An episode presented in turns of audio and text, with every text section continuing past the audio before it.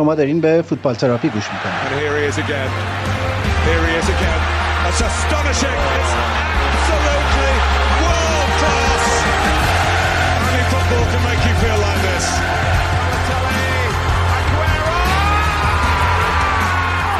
توی این پادکست من ایمان به همراه وحید که یه ایجنت فوتبال رو توی انگلیس زندگی می‌کنه درباره اتفاقات، هواشی و نقل و انتقالات لیگ برتر انگلستان صحبت می‌کنه.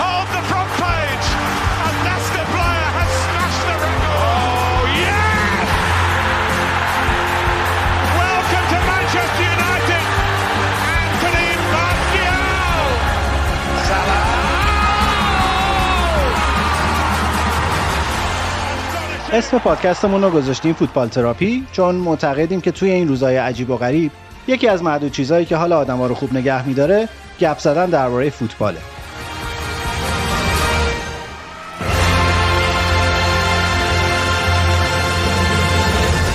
سلام. این نهمین قسمت از پادکست هفتگی فوتبال تراپی.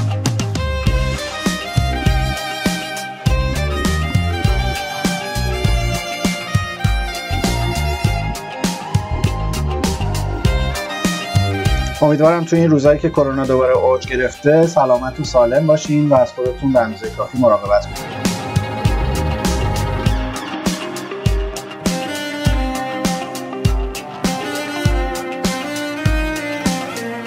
توی اپیزود نهم که همزمان شد ضبطش با تعطیلی لیگ های اروپایی و بازی ملی ما سعی کردیم کمی درباره شرط بندی توی فوتبال و به طور خاص توی فوتبال لیگ برتر حرف بزنیم.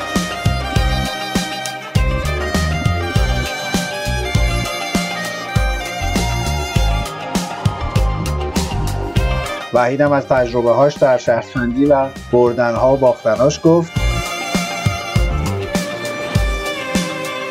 درباره رقابت دشمنی یا هر چیز اسمشو دوست داریم بذاریم بین انگلیس و اسکاتلند حرف زدیم به بهانه همگروه شدنشون توی جام ملت‌های اروپا.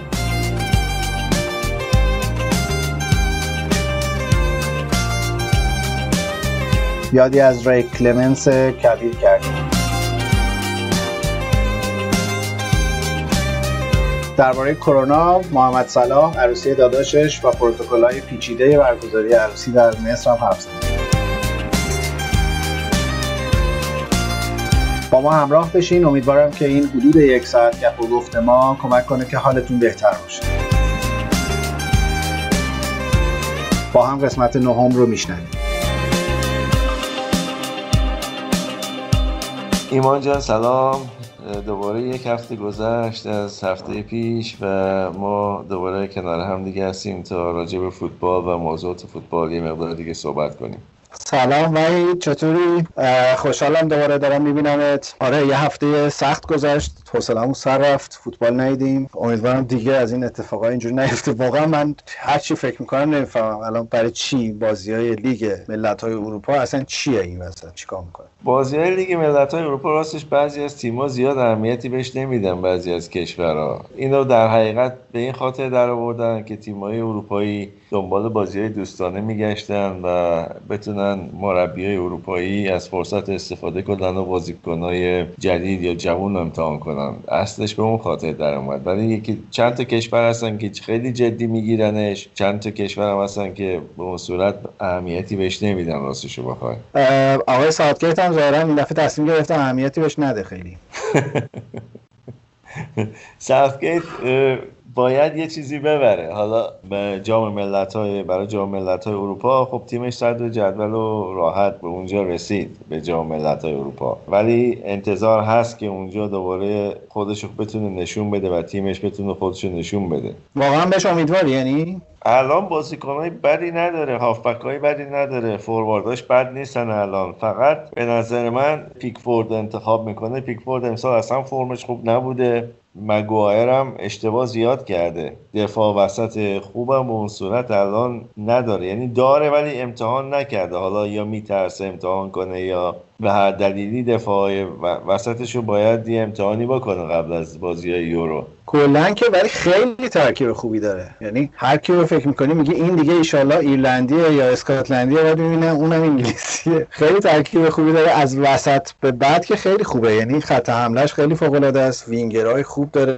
بازی ساز خوب داره. حالا دفاع. دروازه‌بان بود گیر خودشه دیگه. الان انگلیس که دروازه‌بان خوب داره اون نیک پوپ خیلی خوبه. گیر داره چیزو می‌ذاره دیگه. پیکفورد می‌ذاره. خب بهتر از پیکفورده ولی نمی‌دونم رو چه حسابی هنوز به پیکفورد میچسبه. پیکفورد پنالتی خوبیه. امسال اشتباه زیاد داشته. حق پاپ هست که جاشو بگیره در حقیقت. بازیکنهای دیگه هم داره مثل مثلا جک گریلیش که خب خودش خوب نشون داد تو تیم ملی واقعا و حقش هست که یه جای ثابت بگیره. از راه می‌رسه که به دست فرمون آقای ساعتگیت دارن به همون ترکستانی میرن که قبلا به بقیه مربی می‌رفتن. آره بهترین مربیشون از زمانهای قدیم که خب مثلا بابی رابسون بود که در مقابل آلمان باختن اون رو پنالتی. خود آقای ساوتگیت پنالتی رو نزد. مربی بعد از بابی رابسون یکی از بهترین مربیاشون اریکسون بود که اونم باز تو به اصطلاح هشته آخر شد تو جام جهانی. روی اشتباه گلر در حقیقت تو بازی با برزیل توی جام جهانی کره و ژاپن. کلا انگلیس یه بار بحث کردیم دیگه مربی خوب نداره. الان سوالم این بود که اگه ساوتگیت نباشه کی باشه؟ هیچ گزینه دیگه نداره اگه گرت ساوتگیت نباشه الان کسی دیگه به اون صورت نیست. راستشو بخوای که تیم ملی انگلیسی بتونه دست بگیره و بازیکنها به حرفش گوش کنن. یه مربی خیلی بزرگ می‌خواد اونم انگلیسی ها اصولا قبول ندارن که مثلا مربی تیم ملی کشورشون یا خارجی باشه. زمان اریکسون و کاپلو هم خوششون نمیومد. که یه سوئدی و یه, و یه, ایتالیایی مربی تیم ملیشون باشن. همش می‌گفتم باید مربی تیم ملی انگلیس انگلیسی باشه. ولی خب حقیقت رو بخوای نگاه کنی الان نیست کسی تو اون سطح که بتونه مربی تیم ملی انگلیس باشه. یه زمانی می‌گفتن ادی هاو بعد از چند سال می‌تونه مربی تیم ملی انگلیس باشه. ولی خب ساوتگیت بهتر کار کرده از باقی مربی اگه راستشو بخوای. رت زیادی رو کت شلوار اون جلیقه‌ای که زیرش میپوشه داره بابا آره دیگه اون جلیقه جلیقه پوشیدن دوباره مد شد بعد از جام جهانی. بهترین بهترین مربی انگلیس از نظر رکورد سم آلاردایس دیگه. یه بازی کرده یه بازی برده 100 درصد رکورد یه کاراکتر دهه هفتادی داره ساوتگیت قیافش و لباس پوشیدنش و حرف زدنش و نمی‌دونم رویکردش حتی به فوتبال به نظرم. ساوتگیت خب آره یه کرکتر به خصوص خودش هستش ساوتگیت هم خب کریستال پالاس بود و زمان دفاع وسط کریستال پالاس بازی می‌کرد. زمانی که کریستال پالاس با من یونایتد بازی FA Cup و کرد.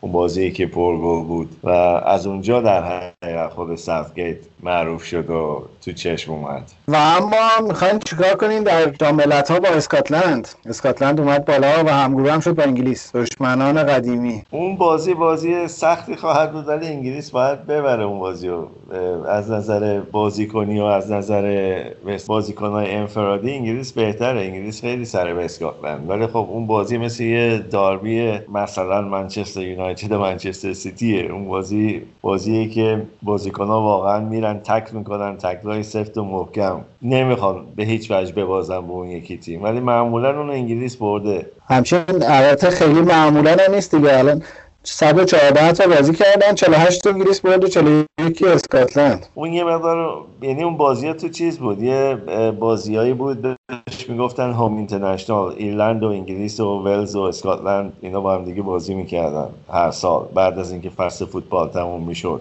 که بیشتر تو اون بازی ها بود. یه سال اسکاتلند میومد لندن بازی می‌کرد. تو وملی یه سال انگلیس می‌رفت تو همدن پارک تو اسکاتلند بازی می‌کرد. و وقتی که اسکاتلندی ها میومدن لندن اینا تقریبا شهر رو غرق می‌کردن. همه جا شالگردن اسکاتلندی بود و اینا برای خودشون تو خیابونا همیشه الاف بودن و مشروب میخوردن و مست می‌کردن و به اصطلاح سرودای ملی اسکاتلند رو میخوندن تو انگلیس.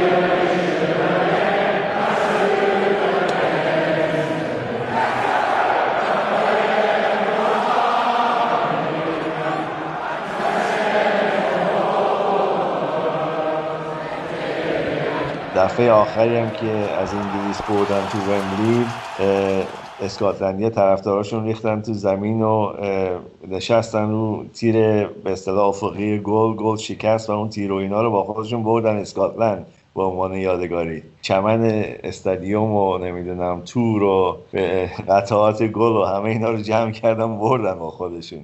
گل خصیص هم هستن دیگه می‌برن استفاده می‌کنن. آره دیگه دوباره سرهم کرده توی زمینی.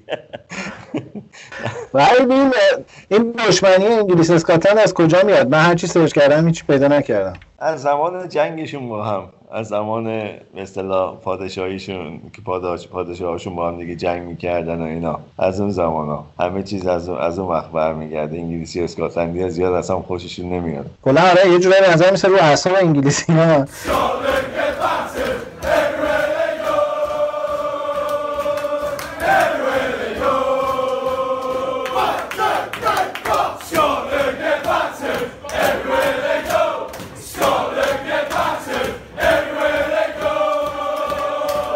من داشتم شعاراشون رو نگاه می‌کردم مثلا چیز دارن دیگه از این تشکیلی که یه یه شعار معروف stand up if you hate و شروع کنه دست دادن و چیز کردن. انگلیسی هم البته برعکسشون دارن if you hate اسکاتلند هم دارن. اینو اینو تو همه استادیوم های فوتبال تماشاچی های حریف می‌خونن برای اون یکی. نمی‌دونم مثلا اگه وستهم و آرسنال مثلا تماشاچی های آرسنال میگن if you hate وستهم stand up همه بالا میشن و دست می‌زنن. اگه مثلا من سیتی و من یونایتد اونا یکم شعارهای دیگه دارن. ولی خب این هم جزش هست گاگوداری اینجا این میگن رو به رو آماده باش. اینجا میگن رو به رو آماده باش یکی از شعارهایی که مثلا بین من منچستر سیتی طرفدار منچستر سیتی و منچستر یونایتد اینه هست اینه که به طرفدارای یونایتد میگن برین خونه هاتون تو لندن. یعنی هیچ کدومتون مال منچستر نیستین. ولی حالا بخوایم راجع به اسکاتلند هم یه ذره حرف بزنیم. اولا به نظرم ترکیب خوبی دارن واقعا. اونا هم الان 4 5 تا ستاره دارن و یه جورایی نسلشون نسل خوبیه. مربیشون این استیو کلارک واقعا خوب بوده به نظرم و تیم خیلی تیمه. یعنی خیلی خوب بازی می‌کنه. خیلی موقعیت گل ایجاد می‌کنه. روند موفقیت و بازی خوب مداومی داشته. این دستیار مورینیو بود نه زمان چلسی؟ زمان چلسی آره. با انچلوتی هم کار کرده. با مربیای خیلی بالا کار کرده استیو کلارک. و خودش هم یه مدتی وستبروم بود که منتها موفق نشد تو وستبروم خب assistant assistant مورینیو بود تو چلسی در حقیقت. کلی سال کار کرد باش و یه یه جور آدمی بود که کار داشت یاد می‌گرفت. یعنی اینجوری نبود که مثلا بره اونجا بعد از یه سال بخواد بیاد بره. مثلا تیم خودشو دست بگیره. مدت زیادی با مورینیو بود مدت زیادی با انچلوتی بود و از نظر سنی هم نسبتا جوونه 57 سالشه. خودش هم خب اسکاتلند هم از اون کشورهاست که همیشه سعی کرده مربی اسکاتلندی انتخاب کنه. البته یه زمانی برتی فوکس رو داشتن که کاری به اون صورت انجام نداد. الان یه مقدار زیادی خب بازیکن دارن تو لیگ برتر بازیکنانی نسبتا خوب دارن و تیمش یه کمی جمع و جورتر شده یه کمی محکمتر شده از نظر دفاعی. اسکاتلند همیشه ضعفش گلراش بوده. همیشه هافبک های خوب داشته اسکاتلند. این استیو کلارک موقعی که دستیار مورینیو بود مو داشت. کچلیش به خاطر کار کردن با مورینیو کچلیش به خاطر استرس فوتبال فکر کنم. یکم بیشتر مو داشت. داره استیو کلارک وقتی که با مورینیو کار می‌کرد. ولی خب دیگه فوتبال فشارهای خودشو داره و نمی‌دونم یا این شاید چیز روال طبیعیش بوده دیگه. ولی خب باشگاه های زیادی تو باشگاه های زیادی کار کرد استیو کلارک. بالاخره یه چیز زیادی یاد گرفته از این منجرهای بزرگ که باشون کار کرده. خیلی خوب. بازی خوبی میشه. بازی عجیب غریب هم کم نداشتن انگلیس اسکاتلند دیگه. یه بازی تو ومبلی دارن که البته مال قرون وسطا 1928 که اسکاتلند 5 1 برده. یه بازی 9 3 دارن که انگلیس برده. اونا دیگه خیلی برمیگرده قدیم. یه اونا همیشه البته خب اینا تماشاچی اینا رو این نتیجه رو یاد هم دیگه میندازن. ولی خب دوران چه می‌دونم از از سالای هفتاد و مثلا هشت هفتاد و نو فکر کنم بیشتر انگلیس برده تا اسکاتلند. این هفته ری کلمنس هم بعد از یه دوره سرطان داشتن.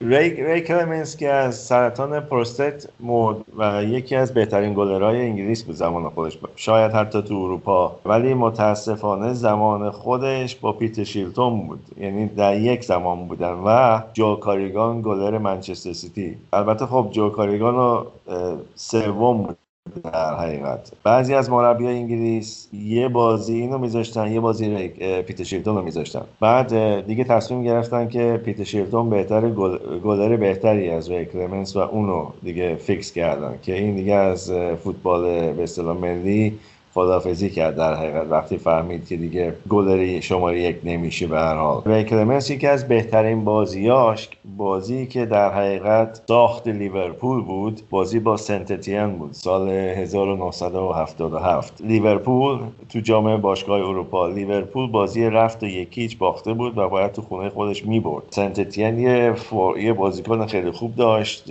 نمی‌دونم بعضی یادشون بیاد یا نه احتمالا نه. دومینیک روشتو که ری کلمنس واقعا چند تا save خیلی خوب از این بازیکن کرد و لیورپول اون شب سه یک برد که در مجموع سه دو برد از سنت‌اتین و رفت بالا. که اون سال هم به اصطلاح جام باشگاه اروپا رو برد و ری کلمنس خیلی موثر بود براشون تو بازی ها تو تمام بازی. ولی بهترین بازیش و بازی که ری کلمنس رو در حقیقت به انگلیس معرفی کرد اون بازی با سنت‌اتین بود. یه ذره قبل از زمانی بود که جان بارنز بره لیورپول دیگه. ها یا اینا با هم همبازی هم بودن. با هم همبازی بودن مدت کوتاهی. ری کلمنس زمان بازیش بازیکنهای اصلی که تو لیورپول بودن کسایی مثل ری کندی بودن استیو هایوی بود فیل نیل بود امیلین هیوز بود که کاپیتان تیم لیورپول بود تری مکدرمت که برای انگلیس هم بازی می‌کرد. اینا دیگه فکر نکنم کسی تو ایران اینا یادشون باشه اصلا. چیزی که من از رکلمس یادمه زمان مربیگری اریکسون بود که مربی دروازه‌بانای تیم ملی بود. تو همون جام جهانی که با گل رونالدینیو و سوتی دیوید سیمن هست شدن. آره دیوید سیمن تو گل بود که رونالدینیو تقریبا از تو زمین خودشون یعنی زمین خودشون نه ولی ضربه کشته که زد اون گلرای خیلی سطح پایین هم باید می‌گرفتن ولی دیوید سیمن یه اشتباه کرد که باعث شد انگلیس اوت در مقابل برزیل تو اون جام جهانی. آره ری کلمنس به اصطلاح مربی گلرا بود. در زمان بازیش هم حدود هزار تا بازی لیگ کرده که جز 29 نفر تو انگلیس که به این رقم رسیدن تو لیگ. از لیورپول هم آخرای دورانش رفت تاتنام. اومد لندن و اونجا هم بعدش تو تاتنام مربیگری گلرا رو انجام می‌داد در حقیقت. همین هم حفظی دیگه. بازیاش هم دیدم. متاسفانه.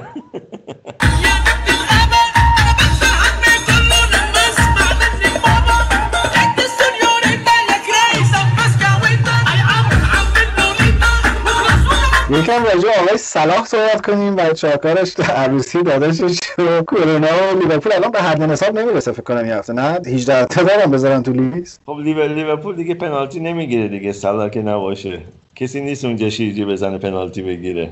دید عروسی برادر بدون ماسک و خوشحال برای خود اونجا بودی. بعد دوباره برگشته اردوی تیم ملی الان النینی هم کرونا گرفته دیگه. اینکه گفت من از تیم ملی مصر می‌خوام بیام بیرون اصلا نمی‌خوام دیگه بازی کنم و اینا. ولی انگار که بدش نمیاد. چون که تیم ملی مصر الان بد نیست و می‌تونه یه جام ملت آفریقا رو دوباره ببره. خب این الان یه مشکلی هم برای لیورپول ایجاد کرده البته. چون که لیورپول خب یه, یه دفاع دیگه هم از دست داد تو تمرین ها که مصدوم شد و یه مدت زیادی انگار بیرون خواهد بود. سلام نیست وندایک هم نیست و امسال لیورپول یه کمی وضعش تقاضا البته سلا که مصدوم نیست. فقط این دوره قرنطینش باید تموم شه که یه کمی هم شانس آورده که این بازی های ملی هستن. کلا ولی لیورپول تنها شانسی که الان داره که بازی های 4 5 تا بازی آیندهش بازی های آسونی هن. آره بازی آسونی هن. ولی خب لیگ برتر بازی نمیشه ضمانت کنی که سه امتیاز رو می‌گیری ولی خب بالاخره بعضی تیم ها آسون از تیم های دیگه کار دیگه که کلوپ می‌کنه من تمام این مریضی و چیزها رو قبول ندارم چون که هر موقع بازی ملی میشه بازیکنان لیورپول به یه دلیلی یا چیز قرنطینه دارن یا نمی‌دونم مصومیت مایچه ای دارن که یه معجزه میشه و هفته بعدش بازی می‌کنن انگار نه انگار اشکالی داشته این بازیکن. حالا این صلاح نمی‌دونم چقدر واقعا واقعا صحت داره نمی‌دونم اینا. ولی اگه النینی گرفته از این خب ممکنه این دفعه حالا چیز بوده که واقعا حقیقی بوده. ولی معمولا کلاب بازیکناش وقتی که تیمای ملی بازی دارن چند تاشون رو می‌کشی بیرون و اینا مصدومن. قبل از درست قبل از بازی تیم ملی و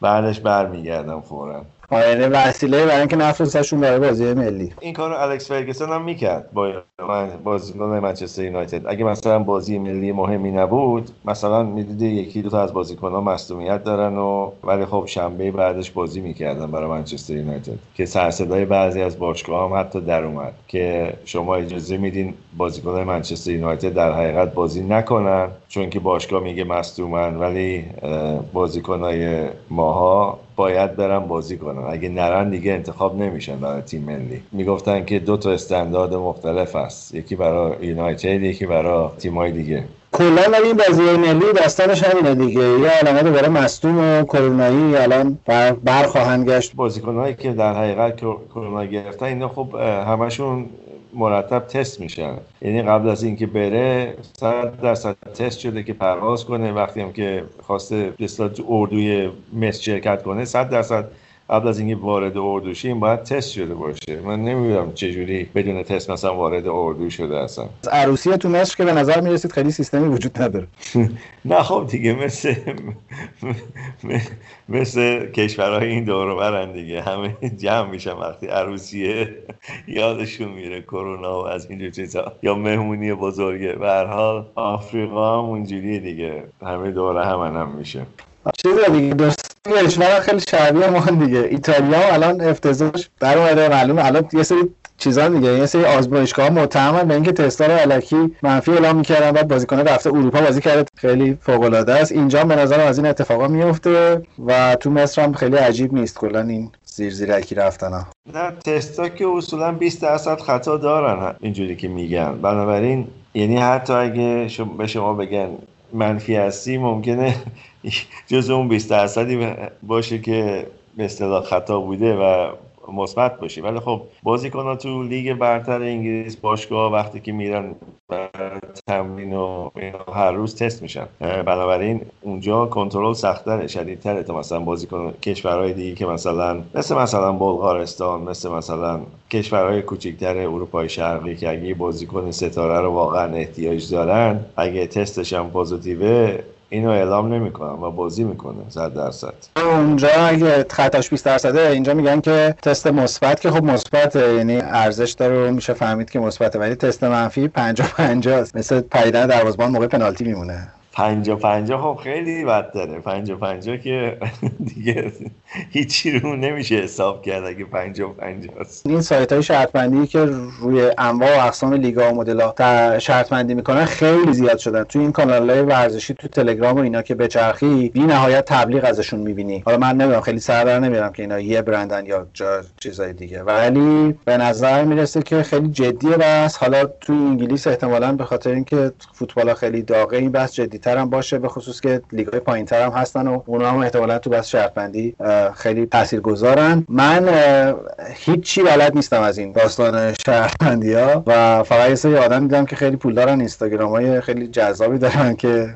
گردانندگان این سایتان من خیلی بلد نیستم و نمی‌شناسم. اینجا تریبون رو میسپارم به تو که گفتی سابقه یعنی ید طولایی داری یه بلای سر آدمی هم آوردی قبلا. شرط بندی های انگلیس معمولا بازیکن ها یا کسایی که مربوط به باشگاه هستن حق ندارن شرط کنن. اگه مثلا لیگ بفهمه اینا محروم میشن. هم از بازی کردن و هم از اینکه سمتی که تو باشگاه دارن باید استعفا بدن. شرط بیشتر توسط مردم انجام میشه. شرط بندی مختلف هست سیستم های مختلف هست. یکیش مثلا اینه که شما میری روز شنبه میگه آقا من مثلا می‌خوام یه میلیون شرط ببندم حالا یا یه میلیون مثلا تومن ایرانی یا مثلا یه صد پوند انگلیسی یا هر چی که میشه یه میلیون نمی‌دونم سی پوند چقدر چه پوند. شرط ببندم. هیچ حداقل و حد اکثری نداره. شما هر چقدر بخواید می‌تونین شرط ببندید مثلا من میگم بازی فرزن بعدی منچستر سیتی با یا لیورپول با هر کسی که هست من می‌خوام شرط ببندم مثلا منچستر سیتی دو یک می‌بره بازی شد بعد به شما یه نرخی میدن مثلا میگن اگه دو یک ببره پنج یکه. یعنی شما اگه فرزن یه پوند بذاری پنج پوند می‌گیری. به علاوه یه پوند خودت. من یه داستانی دارم راجع به این. یه رفیق داشتم سوریه اومده بود انگلیس و من رفتم یه روز شرط بستم موقعی که دانشجو بودیم دنبال چیز بودیم. کار تابستونی داشتیم و ارزمون هم قطع بود و دنبال هر رای بودیم که یه کمی پول در بیاریم. رفتم شرط بستم رو مثلا چند تا نتیجه مسابقه فوتبال. مثلا 6 تا مسابقه بود که برد اولت می‌رفت رو مثلا بازی دوم. اگه بازی دوم رو میبردی اون تمام اون پول می‌رفت رو بازی سوم. بعد چهارم پنجم ششم هفتم همینجوری بعد اگه شما 5 تا از هفته رو درست در می آوردی اگه اون دوتای دیگه اون دوتای دیگه رو نمی بردی باز یه مقداری پول بشه. آه برمیگشت. ما معمولا رقم های کم میذاشتیم چون که خب جمع می‌شد همینجوری آخر کار زیاد می‌شد. بعد این رفیقم بام اومد. من سر کار بودم یه روز دیدم اومد و گفت که می‌خوام برم شرط ببندم. بهم یه بار دیگه توضیح بده و اینا. من بهش توضیح دادم چیکار کنم و اینا نوشت و رفت و فوتبال اونجا ساعت سه شروع میشه. بعد ساعت پنج اومد خوشحال.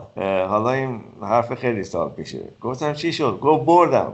گفت بردم بیا نصفش برای تو برای اینکه بهم کمک کردی بهم یاد دادی چجوری چیز کنم گفتم نه مهم نیست. گفت خب پس بیا بریم شام بیرون. مهمون من. گفتم باشه شام میریم بیرون. ولی این اولین بارش بود که تو عمر شرط بست و برد. من خودم معمولا رو نتیجه مسابقه دوست دارم شرط بندم. مثلا نتیجه نتیجه مسابقه فینال کاپ مثلا جام باشگاه اروپا یا جام حذفی انگلیس مثلا اینا که وقتی بازی رو نگاه می‌کنه یه هیجان بیشتری داره. چون که می‌دونی مثلا اگه ببری ممکنه مثلا یه چیزی هم گیرت بیاد آخر بازی. فقط ننشستی اونجا یه ساعت نیم بازی نگاه کنی. من رو اونا معمولا خودم شرط میبندم. البته اونا زیاد نیست بردش برای اینکه خب چیزی که بهت میدن نرخی که بهت میدن مثلا سه به یک نمی‌دونم دو به یک از این چیزاست. یا مثلا چهارده به دوازده است. یه همچین چیزای مسخره. بستگی داره تیم اونوری کی باشه. ولی خب از اون طرف هم بعضی یه چند تا برد بزرگم داشتم روی نتیجه های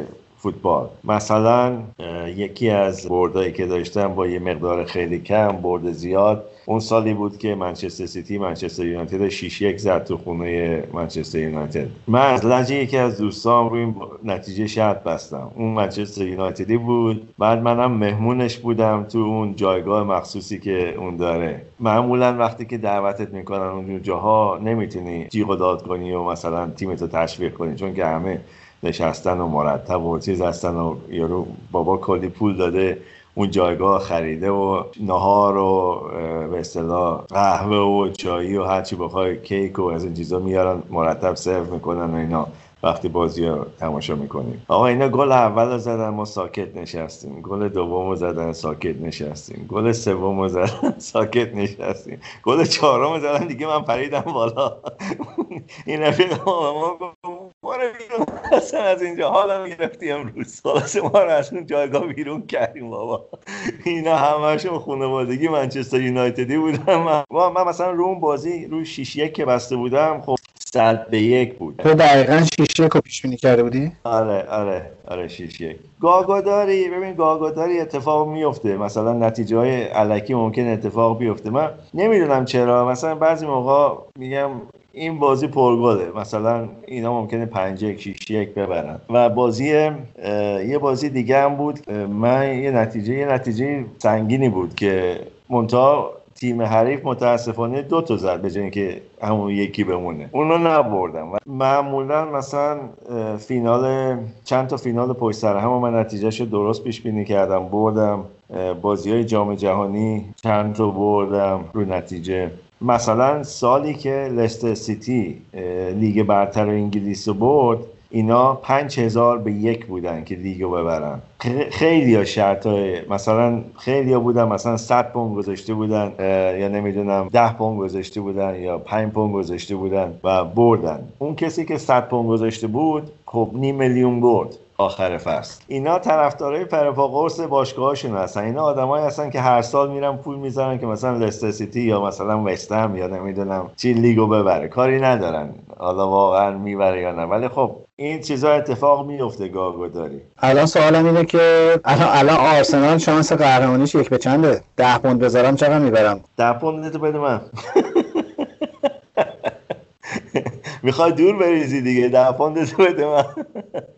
ولی یه جور دیگه شرط بندی هست که مثلا اول فصل قبل از اینکه بازی شروع شه به شما میگن که مثلا فولهام با به علاوه سی امتیاز شروع می‌کنه. مثلا لیورپول با منهای مثلا چهار امتیاز شروع می‌کنه. یعنی می‌خوان همه تیما رو تو یه سطح بیارن قبل از اینکه فصل شروع شه. مثلا منسیتی با مثلا منهای چهار شروع می‌کنه. مثلا چلسی با مثلا منهای چهار شروع می‌کنه. فرضا نیوکاسل مثلا به علاوه دهه. یعنی اینا قبل از این فصل شروع مثلا فولام صدر جدول با سی امتیاز. بعد اینا اگه شما مثلا درست پیش بینی کنی تا مثلا یه میلیون می‌تونی ببری یه میلیون پوند می‌تونی ببری. من یادمه برای یه با یه ایجنتی که کار می‌کردم اون موقع من برای اون کار می‌کردم چون تازه شروع کرده بودم کارو. رو این سیستم هر سال شرط میبنده. اون سال تا بازی آخرش نزدیک 750 هزار پوند برده بود که اگه بازی آخر رو من سیتی مساوی کرده بود. این 750 هزار تا می برد. و دفاع منچستر سیتی گل برنده رو زد. هیچی نبرد. یه دفعه از 750 هزار پوند رفت به هیچ. هنوز که هنوز حرفشو می‌زنه. فوش میده به اون دفاع منچستر سیتی که گل زد. این سیستم شرط بندی رو همه چی هست. رو به اصطلاح مسابقات اسبزبانی هست. روی به اصطلاح یه مسابقه هست که سگا مسابقه میدن. رو اونا هست. رو تنیس هست. روی موتور سواری هست. رو هر ورزشی بخوای می‌تونی رو شرط ببندی تو انگلیس یا تو اروپا.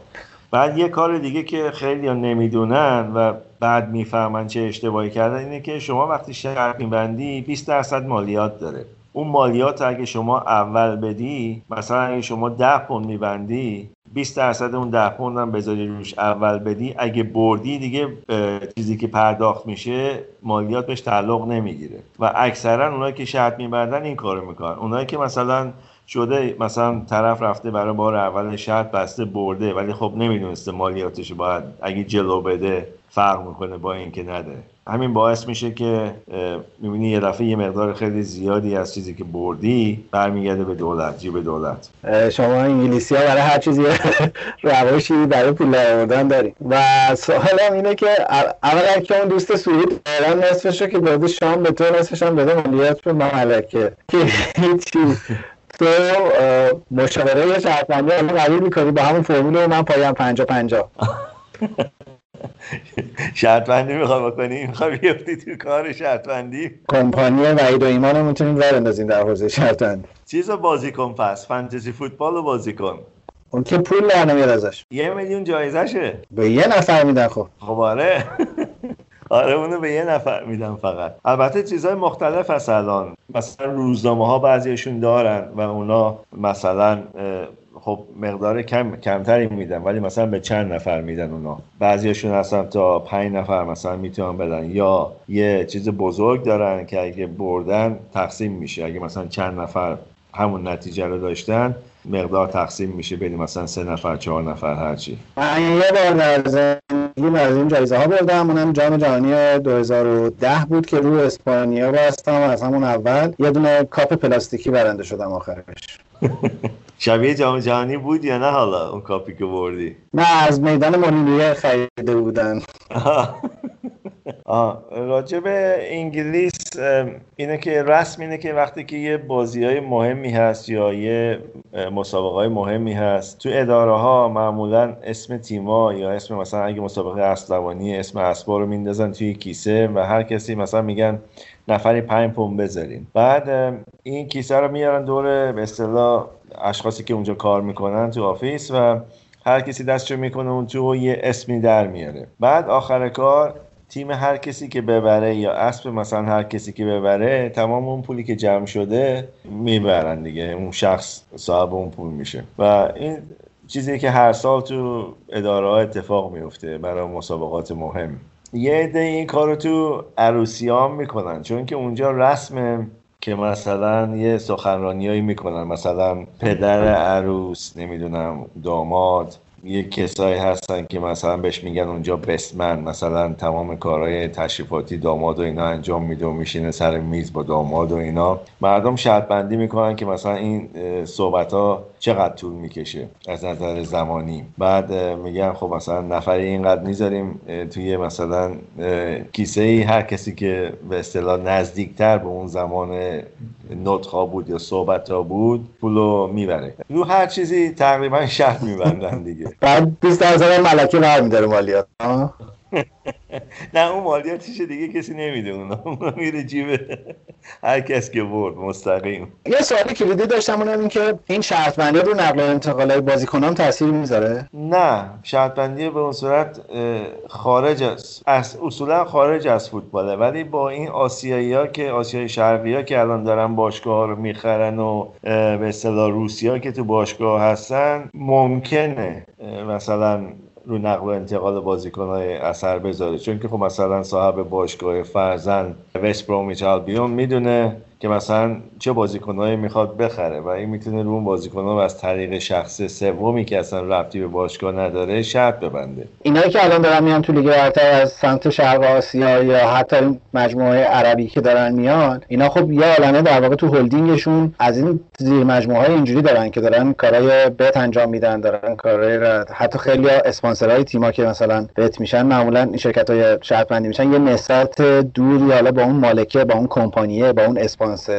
با این چیزا دارن بالاخره یکی تو اون شرکت یکی تو اون باشگاه فوتبال شرطی رو این بازیکن ها میبنده وقتی بدونه کی مثلا می‌خواد بیاد تو باشگاه. ولی چیزی که هست یا مثلا شاید حتی خود ایجنت ها وقتی که بدونه مثلا یه قرار دادی ممکنه به پایان برسه یا بازیکنش مثلا فرزن چه می‌دونم من من سیتی می‌خواد مثلا فرض کن تورز که من سیتی آوردش و دیشبم گل کرد در مقابل آلمان. فرزن اونو خب مثلا دستن در کارهای منچستر سیتی می‌دونستن میاد اونجا دستن در کارهای باشگاهش تو اسپانیا می‌دونستن و ایجنتاش ایجنت های هر دو طرف هم می‌دونستن. بنابراین احتمالش خیلی زیاده که مثلا آره شرط بندی میشه روی این چیزا با اینکه نتیجهش رو می‌دونن از قبل. ولی اگه مقدار یه دفعه زیاد باشه این باعث میشه که شروع کنن نگاه کردن که ببینن این کی بوده که مثلا یه همچین شرط بزرگی و بسته رو این. مثل بورس دیگه مثل بازار بورس. اونایی که تو شرکت ها کار می‌کنن از معمولا از طریق آشناها دوست و رفیقا سهم می‌خرن وقتی که شرکتشون رو یه شرکت بزرگتر می‌خواد بخره.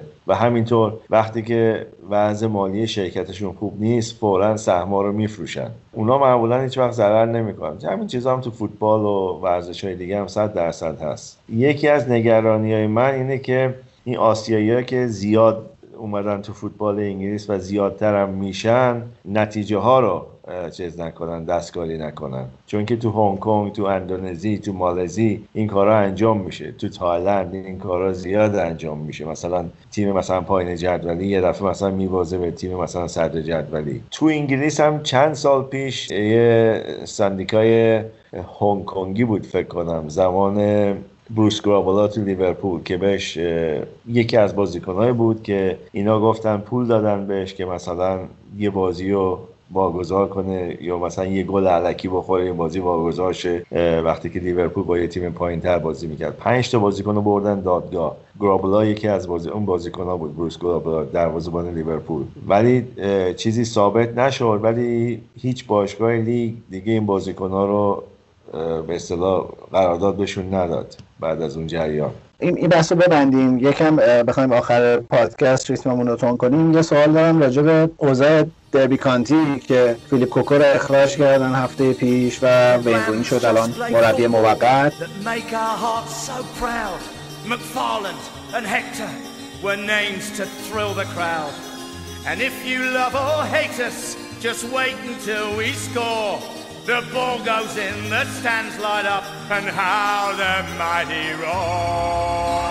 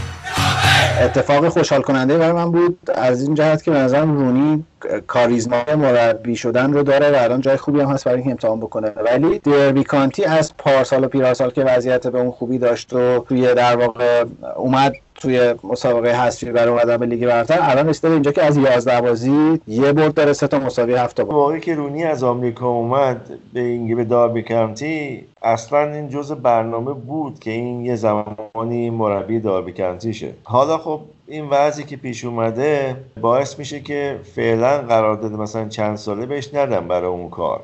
میگن خب فیا تو موقتی این کار رو به عهده بگیر. اگه نتیجه خوب بگیره که کار دائمی بهش میدن و قرارداد طولانی مدت. اگر نگیره باشگاه دیگه مجبور نیست اون پول هنگفته بده که مثلا مربی رو بیرون کنه. فیلیپ کاکو خب زمان بازیکنیش بازیکن بعدی نبود دیگه. تو تیم بارسلون مثلا با گوادیولا و امثال اون بازی می‌کرد تو خط هافبک بارسلون اون موقع.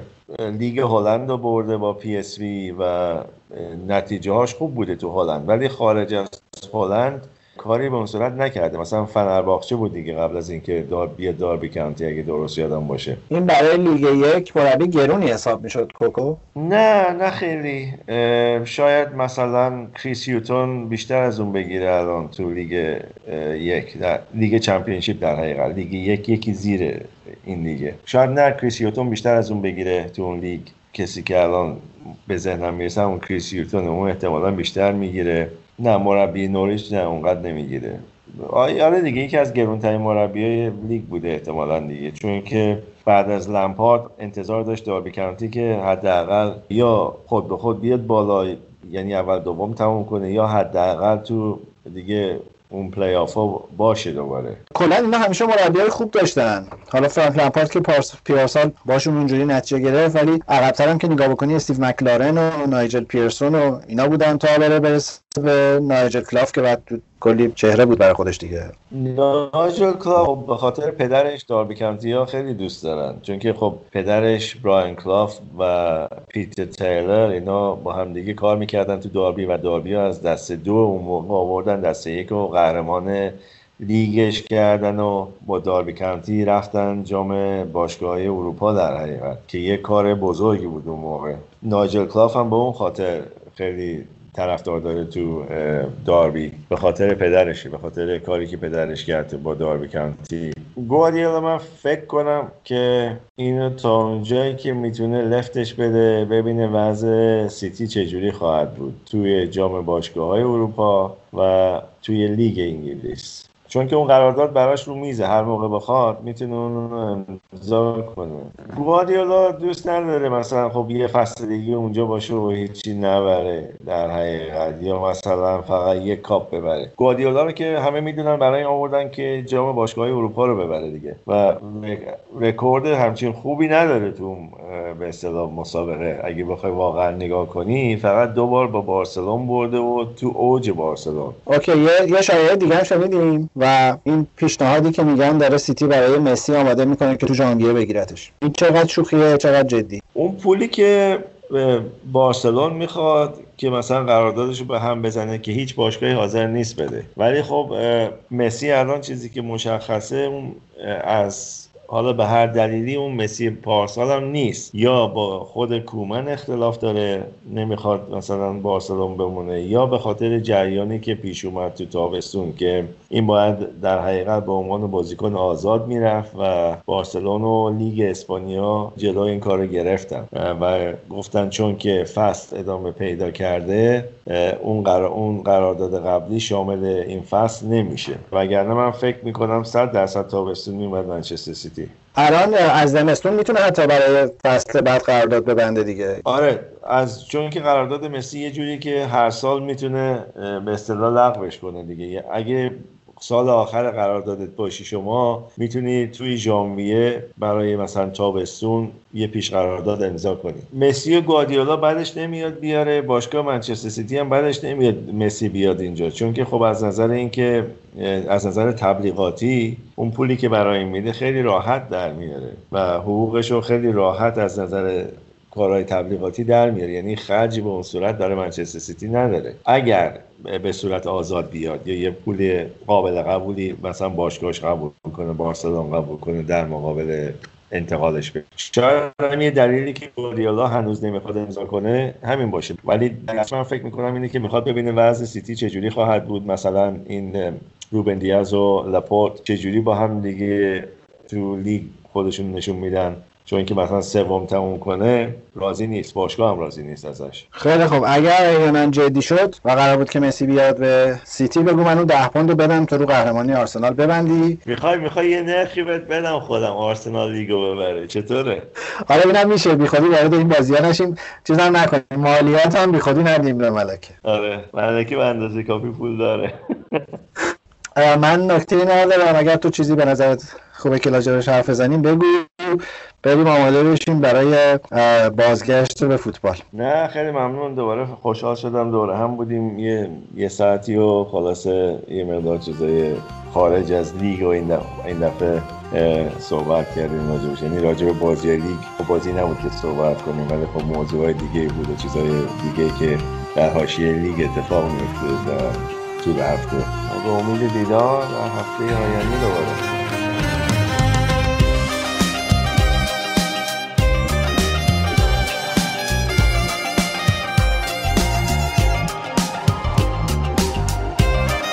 خیلی خوشحال میشیم. اگر از فوتبال تراپی خوشتون اومد زحمت بکشین و اونو به دوستاتون معرفی بکنید شنیدن فوتبال تراپی از روی اپلیکیشن های پخش پادکست به ما کمک می‌کنه که مخاطبامون رو بهتر بشناسیم و بتونیم کیفیت کارمون رو متناسب با سلیقه اونا بهتر بکنیم. فوتبال تراپی هم یه account توییتر داره و هم یه کانال تلگرام که جفتش رو اگر با فارسی فوتبال تراپی توی هر کدوم از اون اپلیکیشن ها search بکنین می‌تونین پیدا بکنین. به امید دیدارتون بعد از یه هفته پرهیجان تماشای فوتبال دیگه برتر تا هفته دیگه ازتون خدافظی